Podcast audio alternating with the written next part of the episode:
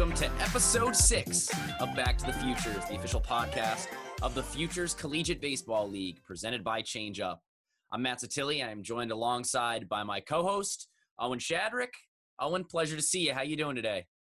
I'm good. I got a fresh beard. You got a fresh haircut, and we got a fresh new look when this podcast coming up with episode six. I'm excited.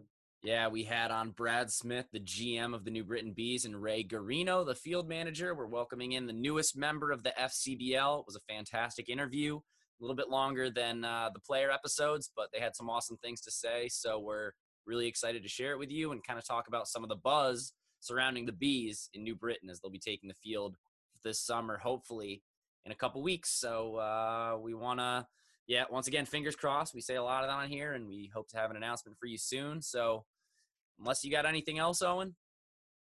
Nope, let's roll. All right, sweet. Here's our interview with Ray Guarino and Brad Smith of the New Britain Bees. At this time, we now welcome on two very special guests from the New Britain Bees. The newest member of the Futures Collegiate Baseball League, it is Brad Smith, the team's general manager, and Ray Guarino, the field manager. Brad and Ray, thank you so much for joining us today, and let us be the first to welcome you guys to the FCBL. Thanks. Thanks for having us on today. Thanks for uh, having us in the league. Yeah, great. Thanks for having us on. It's a beautiful day in New Britain. Ray just got off the field with the guys at a two sessions out there practicing, so it's great to see them out there uh, playing baseball. Never thought I'd be so excited to see a practice. I'm sure everyone's been uh, craving some baseball lately, and the name of this podcast is Back to the Futures. We've had on five players so far. You guys are the first executives and coaches, and also the first people who aren't coming back to the futures. So, first year experience, and uh, like you said, we're really excited at the prospect of playing ball. But um, first off, have you guys been keeping busy the last couple months, and uh, now kind of transitioning into seeing the team and you know getting a chance to talk to the players? I never really stopped coming into the stadium. I've been the uh, one staff member who's been coming in so it's for the last, what was it, two or three months now, you know. I've been busy just getting in touch with our sponsors, our season ticket holders, you know, just show them, tell them that, you know, we're preparing to play baseball here. So as soon as we get everything finalized, you know, we want them back in the fold. So it's it's been one of those hurry up and wait. And so hopefully within the next week or so, we can have certainty for everybody. And then we'll have to cram about six months of work into two weeks, but we'll be ready in addition to to coaching the bees, I, I, teach in New Haven. So my last day of school is actually tomorrow.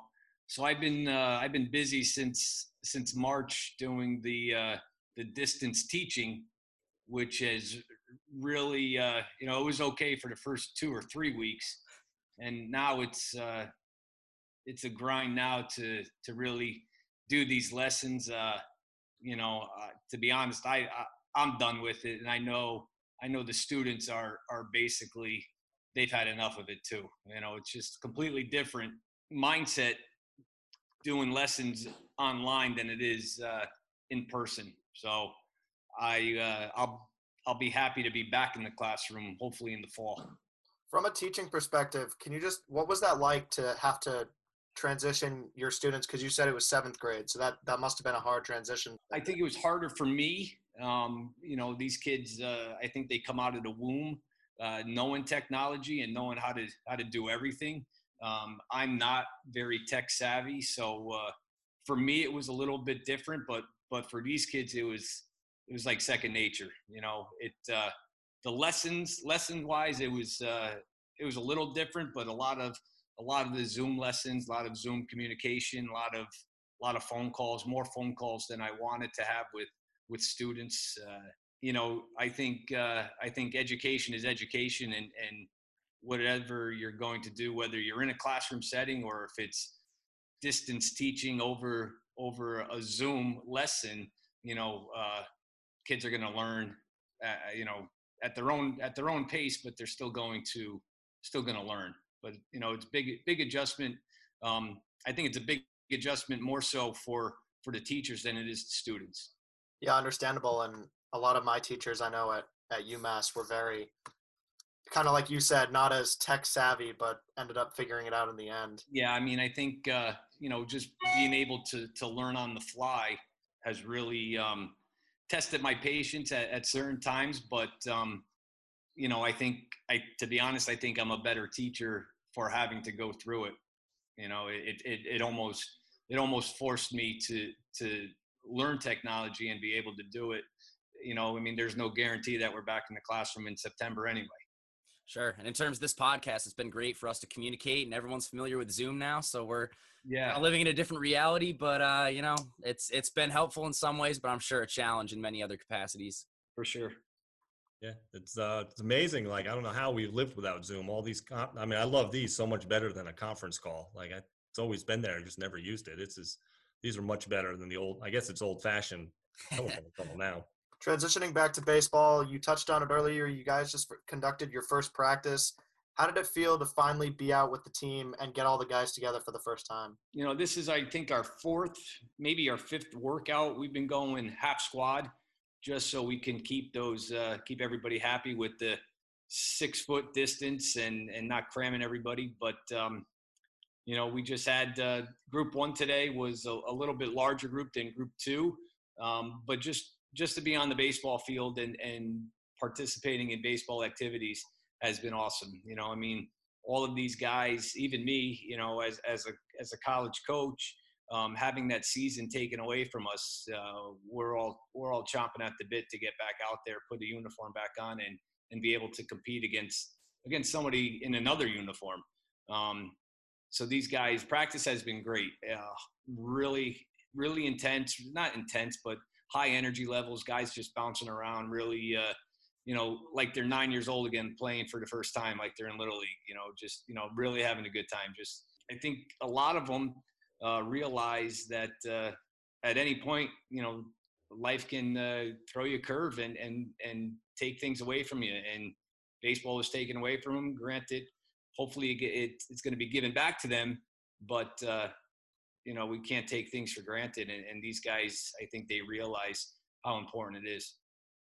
Yeah, the uh, I'm more on the business side of things, but the uh, the first two or three practices yeah, I'm a baseball fan, and I found myself watching four and a half hours of baseball practice. So that's that's how much I realized I missed it. You know, so it's just, you know, especially the first time uh, the guys got out there. I'll be the first to admit, I actually got a little emotional just seeing guys on a baseball field. You know, it was like, as Ray was just saying, you really realize uh, how much you miss it. It's been great just to watch them. And I know that you guys touched on your own excitement. And Ray, you know, you mentioned those guys bouncing around like they're nine years old again in Little League. Do you feel like that's really a byproduct of missing out on their senior season? If that's the case, if they're returning and getting back into action for the first time in a couple months, you know, did it seem like some of the guys were a little bit rusty, or does it seem like most of them have been really committed to trying to replicate their training regimen as good as possible and are just, you know, extremely excited at the fact that they're back on the diamond? Yeah, I think it's a little bit of both, to be honest. I think uh, I think they are really excited to be back on the field. You know, um, a lot of these guys, you know, most of them are, are Connecticut guys. Um, you know, we have a, a, a, handful of them that that kind of grew up together, uh, knowing each other. But for the most part, you know, knowing of somebody, but not knowing, not really knowing somebody. And and oh yeah, I you know I played against you. I know who you are, but but making new friends and and um, getting out there. You know, yesterday was our first day. We we uh, saw live pitching yesterday, and you could really see uh, the pitchers had the advantage yesterday. Um, you know, which was to be expected. Uh, but definitely, uh, you know, I think that will balance out the more we see live pitching for sure. Right, and what do you feel like your mentality is going to be in terms of managing these arms and making sure that they're getting back to a level of comfort and not just rushing kids back in? A lot of the pitchers we've talked to, both uh, Angelo Baez and Nick Sinacola, they both mentioned that they want to be a little cautious and that summer ball ultimately is a chance to prepare them to get back into live action when they return to their college team. So, you know, how do you feel you're going to deal with managing with this situation that really is, you know, unique and that none of us have dealt with before? Yeah, I think I think uh, a head coach's hardest job is, is managing arms in the bullpen. Um, you know, managing a bullpen at a high school level or an American Legion level where you only have five or six guys and you have some two-way guys that can get up there for an inning and just throw strikes. But now you have pitchers only that are relying on getting their work in, but you know, you you definitely have to be cautious, especially now with with the time they've they've had off. Um, you know, it's one thing to to get out there and do long toss and, and have a bullpen session, but once once the lights are on and and you're against somebody else, that adrenaline kicks in and and now you're trying to push it a little bit and, and unfortunately that's usually when injury does happen um, you know uh, i don't want to hold anybody back i want them to go full full tilt but uh, you know in the same breath you still have to be really careful uh, with the time that they have have had off. Uh, you know it's really important not to not to push somebody. And i think i think that these guys you know are are smart enough and they know their bodies well enough that if they think something's wrong or or if they feel something isn't right they're gonna they're gonna let us know and we'll be able to shut them down and and reassess you know tomorrow and, and see see what happens.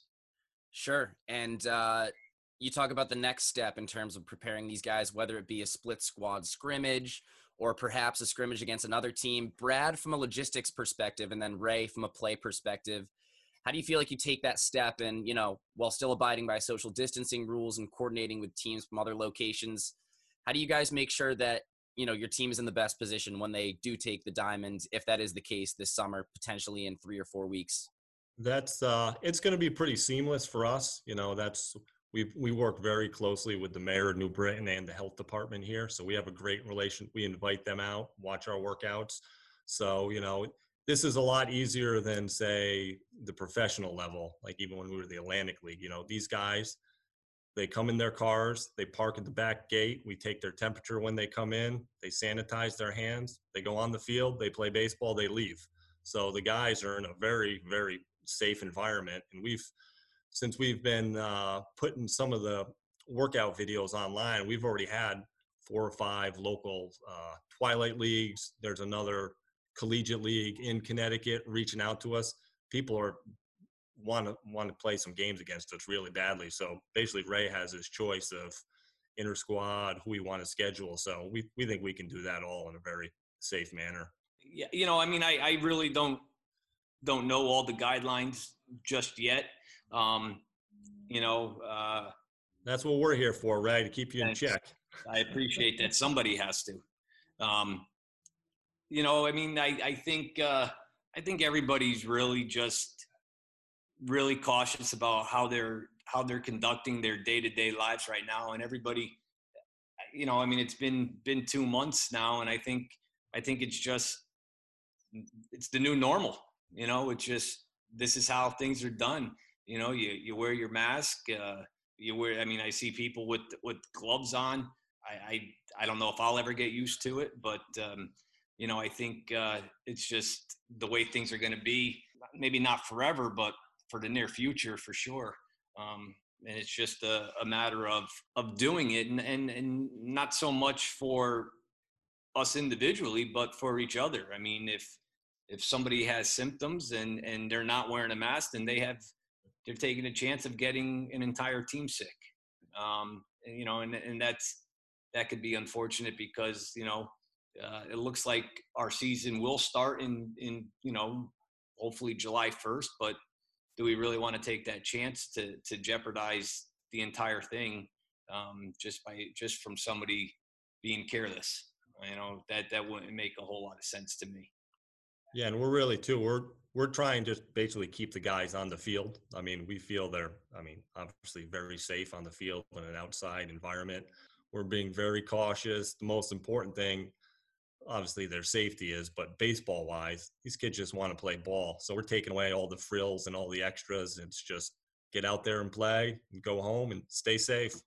Before we get back to our interview with Ray Guarino and Brad Smith, we wanted to share a message from one of our sponsors, ChangeUp. We're excited to announce a brand new partnership this season with ChangeUp, a cutting edge, player centric pitch tracking solution promoting health and safety, allowing coaches to capture and analyze a proprietary set of performance analytics and helping pitchers maximize their potentials. Coming to baseball programs around the world this year, ChangeUp eliminates the administrative overhead associated with adhering to pitch count regulations, allowing coaches to focus on baseball. Coaches and parents at all levels, Little League, AAU, high school, and the collegiate level, take notice. ChangeUp is the clear choice to ensure your pitchers aren't being thrown too much or too often and are getting proper rest. Together, we can make this great game even better by protecting arms and ensuring compliance with pitching guidelines. For more information, visit ChangeUp's website, www.changeup.io. That's www.change-up.io. ChangeUp, every pitch counts. We now return to our interview with Brad Smith and Ray Guarino.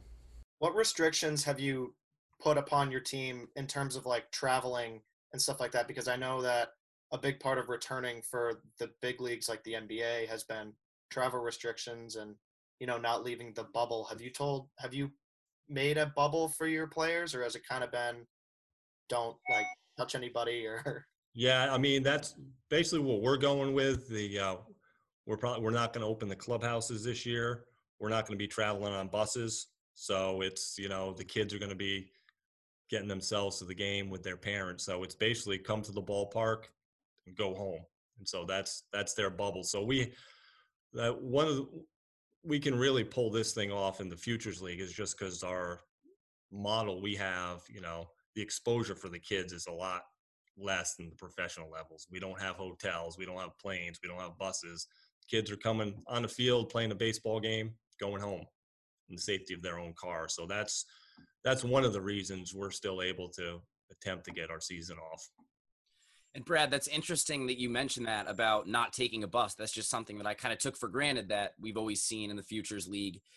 Um, have there been any limitations in terms of how you've had to reshift your roster? I know you said that a lot of the team now is primarily Connecticut based guys, taking away the opportunity for maybe someone who you had been in touch with months ago who would have required a host family. Or on the flip side, do you feel like with the cancellation of the Cape League and the NECBL, that that sparked even more attention for you guys, considering that, you know, in Connecticut, there aren't many other opportunities for kids to play ball? Our original roster, we had about 15 kids who required host families. Ray's waiting list of guys contacting him, his phone's blowing up. He's got 10 guys a day calling him. So, baseball wise, we were able to replace those guys with very talented individuals that, you know, Ray's very happy with. I mean, we hate those kids couldn't play for us, but that was, you know, the situation. And um, we got a very talented roster now with some of the other leagues canceling. Going off that, Brad, you were, have been with the Bees since 2017. What motivated you to move to the FCBL after three years with the team? And what was that transition like moving from the Atlantic League into the Futures League? Uh, it, it was a real positive, um, positive move going from the Atlantic League to the Futures League. New Britain's a great market. We got a great stadium here, but it's the uh, the Atlantic League is the premier independent league. It's basically AAA baseball. So with AAA baseball, you have AAA expenses. So in the Atlantic League, you're paying your all your players, you're paying your coaches. So it's it's very expensive to run an Atlantic League team, and so that just you know that model wasn't working in New Britain. But the Futures League model, I mean, it's we have a very loyal fan base. So the New Britain business numbers that we were able to maintain in the off season, um, that makes up for a very good Futures League business model. So it's the uh, New Britain couldn't just quite support an Atlantic League team, but Futures League market and with our stadium, it's fantastic. It's been great. And so it's not like we were starting from scratch. We still had all our sponsors, all our season ticket holders, which are all very good numbers for a Futures League franchise. How did you initially come in contact with Joe about switching leagues? Did he reach out to you, or was it more of a mutual interest? Uh, that that was all done at the ownership level, so I wasn't part of any of those. I was just informed of what was happening. So that was that was for the guys making the big bucks. Were you, surpri- were you surprised when the owners came to you and announced the move? Uh, I wasn't totally surprised about it. It was just you know it was the uh, supporting an Atlantic League franchise in New Britain was you know it was a tough road to drive. So it was it was um, when I heard you know the plan was to still keep the team in New Britain in the Futures League. I mean that was I, I think we can be a great summer collegiate franchise here. Well, we're really excited to have you guys on board. And, uh, you know, you mentioned a lot of what I hear from you guys is it's just very refreshing to be around these college kids. How awesome is it to see the prospect of you guys playing baseball, especially in spite of what we're seeing at the big league level, where you see a lot of conflict between the owners and players? And, seems like they're not really getting anywhere at the moment with a negotiation to play ball. The it's refreshing to see our kids. You know, we got kids driving an hour or more just to come practice. You know, and just I mean, pitchers coming just to go sprint in the outfield. They just want to be cliche, but love at the game. They just want to be with their teammates out on the grass running around. And so it's, you know, I hope they figure it out at the major league level, but here in the Futures League, it's great to see that the kids are just happy to be on the field.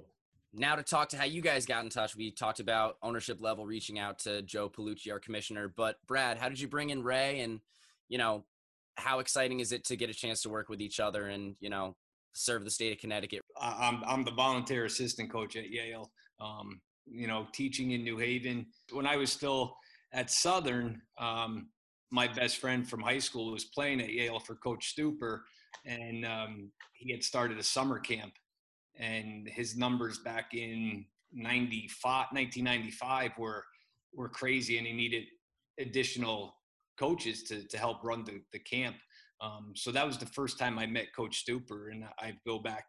You know, him and I have been really good friends since 95, 96. Um, and then uh, he asked me to join his staff in 2010 and uh, you know i've been really fortunate at yale with um, the experiences that you have at, at, an institution like yale are are second to none um, the network that you have uh, you know it, it's it's true what they say the people i've met just because uh, i'm affiliated with yale baseball has been uh, pretty pretty amazing. Um, the people, um, the players have been tremendous. Uh, you know, but I can't thank Coach Stuper enough for getting me involved in that. Um, you know, uh, working with Brad, uh, you know, uh, going on almost three months since since I I joined the staff here. Previously, Ray Ricker, who was the head coach at Post University in Waterbury, had had this position, um, but he he had uh, another job lined up with the Phillies organization. Um, so I kind of fell into this late, but it's it's been seamless. It's been seamless. It's been awesome. Um, the roster that Ricker assembled was awesome to begin with, and and I would have been honored to have all of those guys. You know, but as Brad alluded to before, with the host families and COVID and all of that that's going on, and and having to get rid of some because we didn't have anywhere for them to stay. Um, you know, I think I think the state of Connecticut gets overlooked uh, baseball wise because it is a small state because it's it's sandwiched between two big markets. You know, people don't realize that there's a lot of talent in this state baseball wise. Um, you know, some of the guys that that we that we did sign kind of fell in our lap that that had not even temp but had full full roster spots in the Cape or the NECBL that are coming out here that that look awesome. You know, we're we're really really pleased with what we have right now. Um, you know, I wish today was July 1st. Yeah, I'm sure we all can attest to that. Yeah. And you know, you talk about the value of the state of Connecticut. So the Bristol Blues, the previous team that represented uh, Connecticut, are now in the NECBL, and you know, there's a ton of baseball fandom here. You mentioned being sandwiched in between Boston and New York, and you know, with the Whalers being the only professional franchise, I'm a Connecticut native myself, and you know, you just see a lot of attention for that Connecticut-based baseball as you kind of see with the Yard Goats and what's going on there, and you know, you guys playing in the former home of the Rock Cats. What does it mean to represent that state, and you know, how do you provide baseball fans that access, and you know, what does it mean to be able to serve as that, you know, that outlet, and also a ton of these kids from Connecticut who this is their one chance to play. Um, I think right now um, you know, without having the Cape, without having the NECBL, um, being only the only Connecticut franchise in the Futures League, um, I think I think we have uh, an important role to represent the state of Connecticut um, the best that we can. Put put a, a, winning program on the field and and and make this you know greater Hartford area in the state really proud of, of what we're going to do. You know, I think I think as the season goes on, you know, with with what I've seen so far, um, you know, I'm really excited about the talent that we have.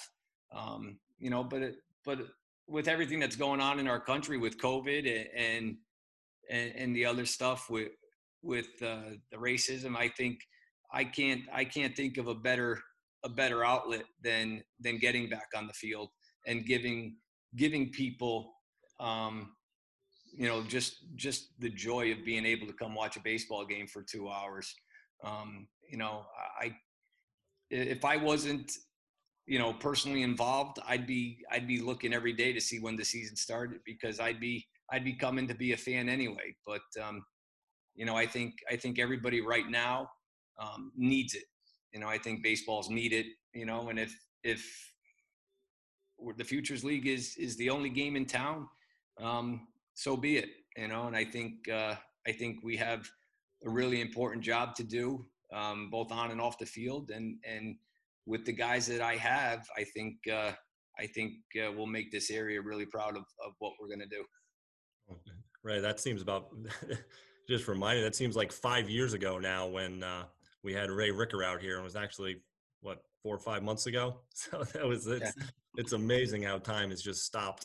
You mentioned earlier when we were talking about your first couple practices that the pitching has been a little bit more advanced than the hitting at this point, which you said, which was as expected. But do you sort of implement any new changes into practice or kind of, you know, give the offensive guys special attention and just kind of make sure you're getting that coaching and motivation or, you know, how does that play into it at all? You know, I think I think that's a fine line. Um, you know, I don't I don't know if if if my job is to really coach. You know, I don't want to. I don't want to. If I see something that is completely completely wrong, then you know I, would have a conversation with that individual. But but these guys are coming from from great programs with great coaches. Um, I, am not looking to step on anybody's toes and, and undo what what they've been working on with somebody for two or three years. You know, I'm just you know i'm i'm more of of an outlet and and when they need when they need extra reps or extra help or or they think something is wrong then yeah let me know and and we'll have a conversation about it but but i uh i'm more as as a sounding board i guess than than i than i am you know i mean i don't want to offend anybody with with you know with all the work you know these guys you know they're spending nine ten months with their college coaches um I'm not here to to undo what what they've done on campus with their coaches there. Um, so it really is a fine line. But uh, if they if they want uh, to change something, then I'm all ears. But I would leave that up to to to the individual. You know, they're they're young adults, and and I think they know themselves better than I do. So I'll let them them make that decision. That's fantastic. And again, we're really excited for you guys to be in the league and to see all those players hit the field in a couple months. Brad, have you seen anything specific with the team and any strengths that they've shown so far? Yeah, as I said, that the uh, I played Division three baseball way back in.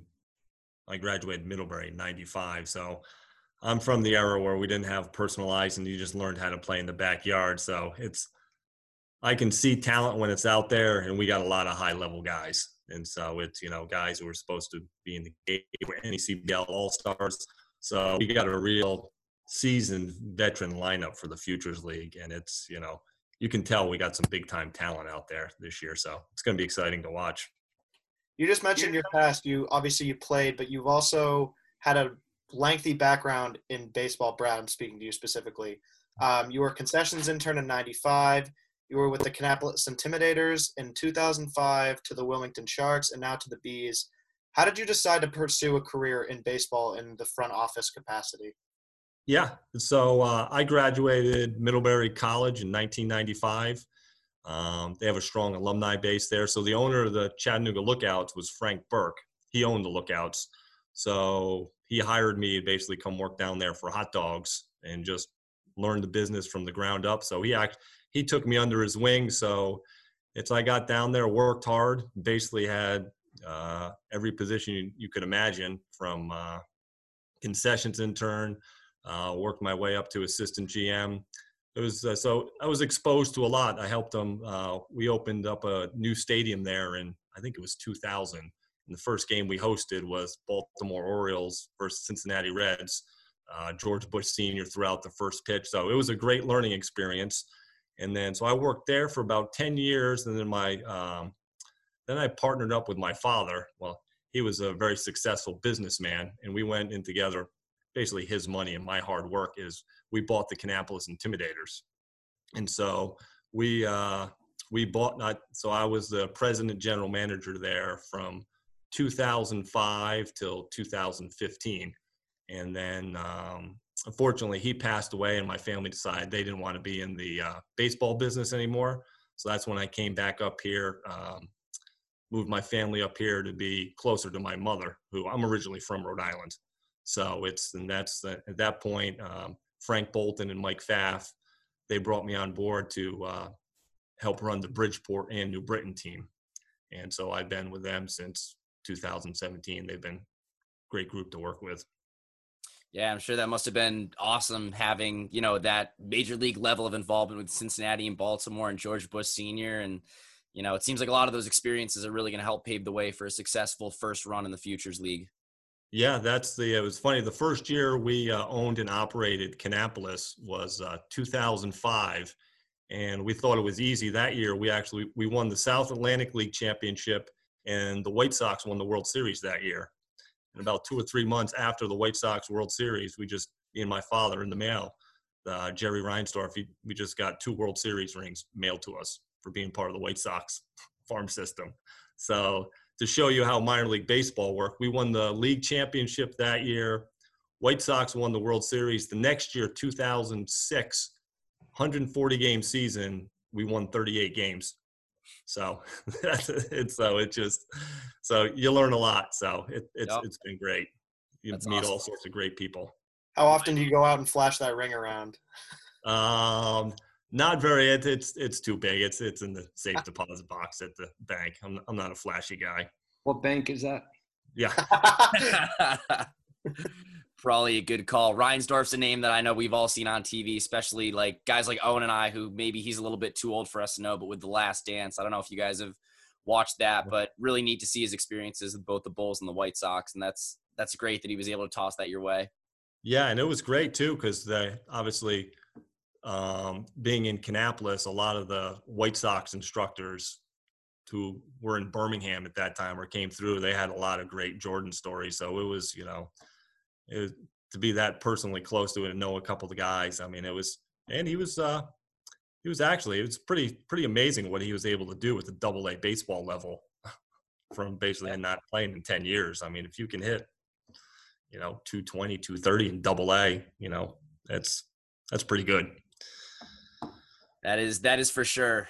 Uh, and now tossing it Ray's way. Um, you act as the first base coach at Yale, and you know, how do you experience that on the base paths? Do you feel like we're gonna see some of you coaching first base? Is that your plan for New Britain this summer? Uh, I'm gonna I'm gonna go over to third for the summer here with the bees. Um, another assistant, Mike Banta, will take over first base. Last two years, we've uh, implemented a, a, program, a running program at Yale. Um, that one of our other assistants, Josh Schulman, uh, brought with him up from Wofford. Um, you know, we've been we've been fortunate enough to have some really, really good athletes who could really, really run. Um, but this system that that he has, and and I think uh, this summer with the athletes that are on this roster, it'll be a little bit of a hybrid.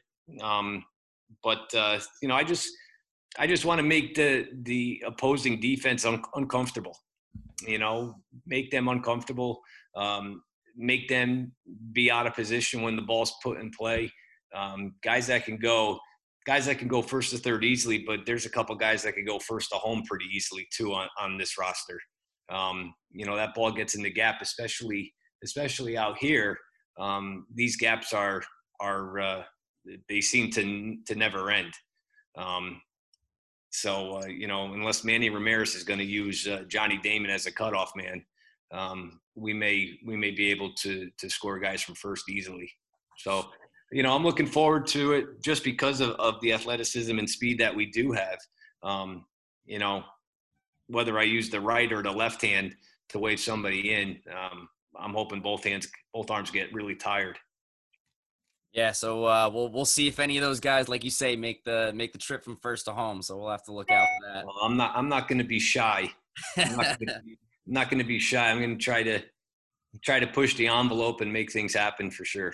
Absolutely. We got a shortened season, so every game's going to be that much more meaningful. So why not take those chances? You know, I th- I think uh, whether you're playing 10 games, 40 games, 162 games, you know, um, like I said earlier, you know, it could always be taken away from you uh, in the in the blink of an eye. So uh, every game's important. And uh, you know, Ray, I just wanted to, um, you know, ask how you've been doing in the past year. I know that you mentioned when we were taking a quick intermission here that you have been dealing with cancer. First off, you know, so glad to see that you're able to get on the diamond. And you know, what does it mean to you to, especially having the season at Yale cut short and having baseball taken away? You know, what kind of a point of reflection is that for you and just really appreciating and soaking in all the moments you now have with these players you know i think you you, you realize that that life is fragile that that you know i mean the the type of cancer that i do have um there there's really no cure for it um i will have it for forever now um there's no really doesn't really go into remission it kind of just kind of goes dormant for a while and then it could come back. But um, I'll be on chemo pills forever. Um, but I think I think I realized just how important baseball is it, to me personally um, because of this. You know, I mean, it's it's always been an outlet for me uh, since I started playing, growing up, but but even more so now to to be able to be out there um, whether it's with the Yale guys or my previous uh, summer job with with Hamden American Legion or or this new endeavor that I have. Um, you know, uh, baseball really is uh, something that that I rely on as as an outlet to to relieve stress, to kind of keep me keep me even keel, especially with everything that I've had to endure this last year. Um, but you know, I mean, I, am really fortunate with uh, people in my life that that uh, that really take care of me, and and uh, uh, you know, without them, I wouldn't be here. That's for sure. You know, so um, it, it does go full circle um, between baseball and and my my family and my friends. Um, but uh, there's no place that I'd rather be than than in a dugout in a uniform. Um, you know, being part of a baseball program. So so I, I, I consider myself very very lucky to to be here um, and, and, coaching. You know, at, at, this level for the summer. You know, I'm looking forward to it.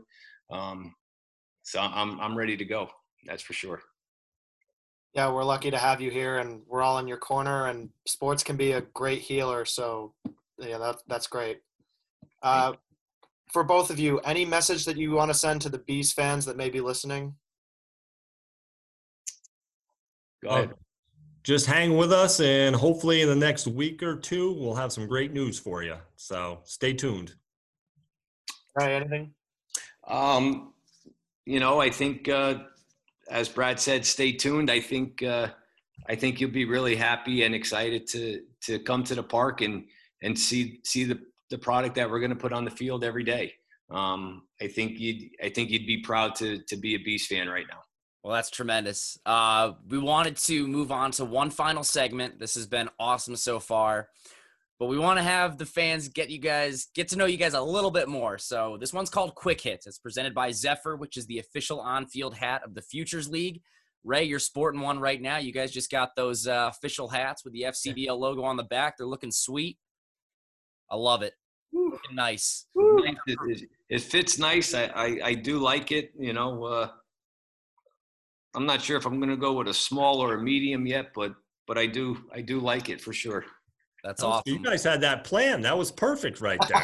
you guys are pros. That's what I'm saying. I don't know. He, uh, he was able to help us out, but Zephyr, want to remind you, providing high quality and innovative design since 1993. And you know, we'll help see if Ray can get a small or a medium and figure out that hat size before the season starts. But I'm sure, I'm sure we'll get it in order. Uh, to both of you guys, we're gonna pose these questions. We got a couple ones we want to fire your way. Who has been your favorite baseball teammate or favorite player to coach? Just favorite baseball player that maybe you've had the experience of being alongside over your careers. Uh, that's easy one for me. Jeff Milks. I played baseball with him in uh, at Middlebury. Still my best friend. Uh, for me, uh, graduate of Yale, uh, 2017, uh, Rich Slenker, um, hard worker on the field, um, just a, a, tremendous, a tremendous person off the field. So, um, you know, I, I, I, pick him, but uh, I could go so many different different ways with that. Um, you know, I have my my secret. me and the other coaches have our secret Mount Rushmore of Yale players. Um, but uh, Rich Slenker for me right now would be uh, the, the, most, uh, just because of, of, the type of person he is off the field. And uh, living in Connecticut, you know, there's a big divide between Sox territory and Yankees territory. I don't know if you guys side on either end of the rivalry, but if you guys could both give us your favorite big league team and favorite player, whether it be current or historical. Uh, let's see. Uh, player, I really don't have a favorite player, but uh, definitely Chicago White Sox. I built up a lot of relationship with a lot of those guys. You, you got to know them at the low A level, and so then when you see them get in the big leagues, it, it was great to see. So, so the other Sox, the White Sox, is my favorite team. We'll accept that. We've had two Yankees responses so yeah. far, so we're more than happy to hear White Sox. You're going to get a third. Um, you know, I knew it. If, if, well, it, in my family, it, you didn't have a choice. There was no there was no choice. Uh, you were a Yankee fan.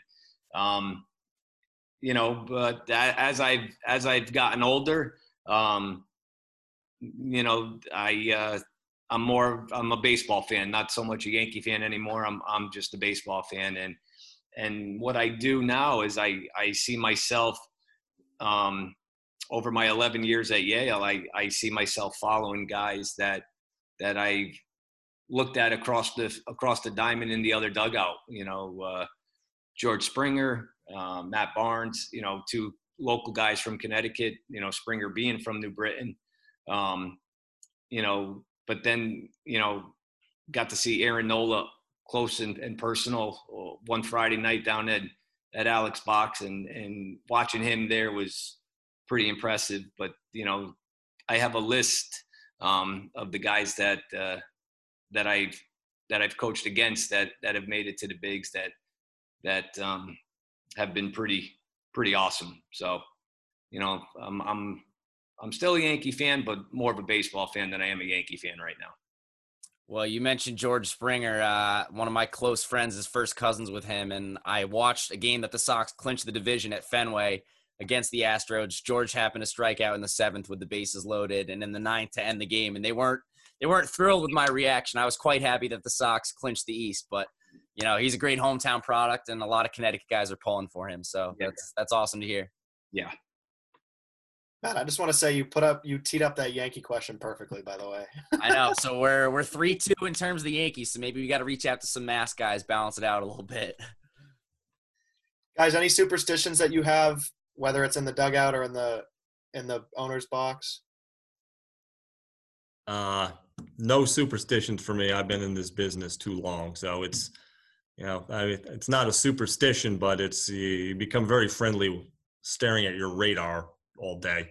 so that's that's a big pastime during baseball season. I don't miss in the off season, staring at the radar. Um, I, am a I'm a big superstitious guy. You know, I uh, I get dressed the same way.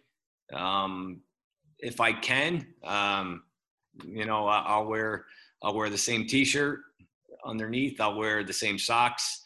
Um, yes, I will wash them, but uh, but they will, you know, if we get if we get hot and we get on a winning streak, I I am I am superstitious. So, um, you know, I mean, uh, back in uh, just to to tell you how superstitious I am, back in 2009, I was coaching West Haven High School, um, and we won the Connecticut State Championship. but working in a different school, I'd have to drive to the games, and I'd pick up two of the other coaches on the way, and we would stop at certain places and, and just to get a diet coke or or an orange Gatorade, you know, just to do it because we did it previously and we won. So we did that for five games as we made our way through the tournament back then.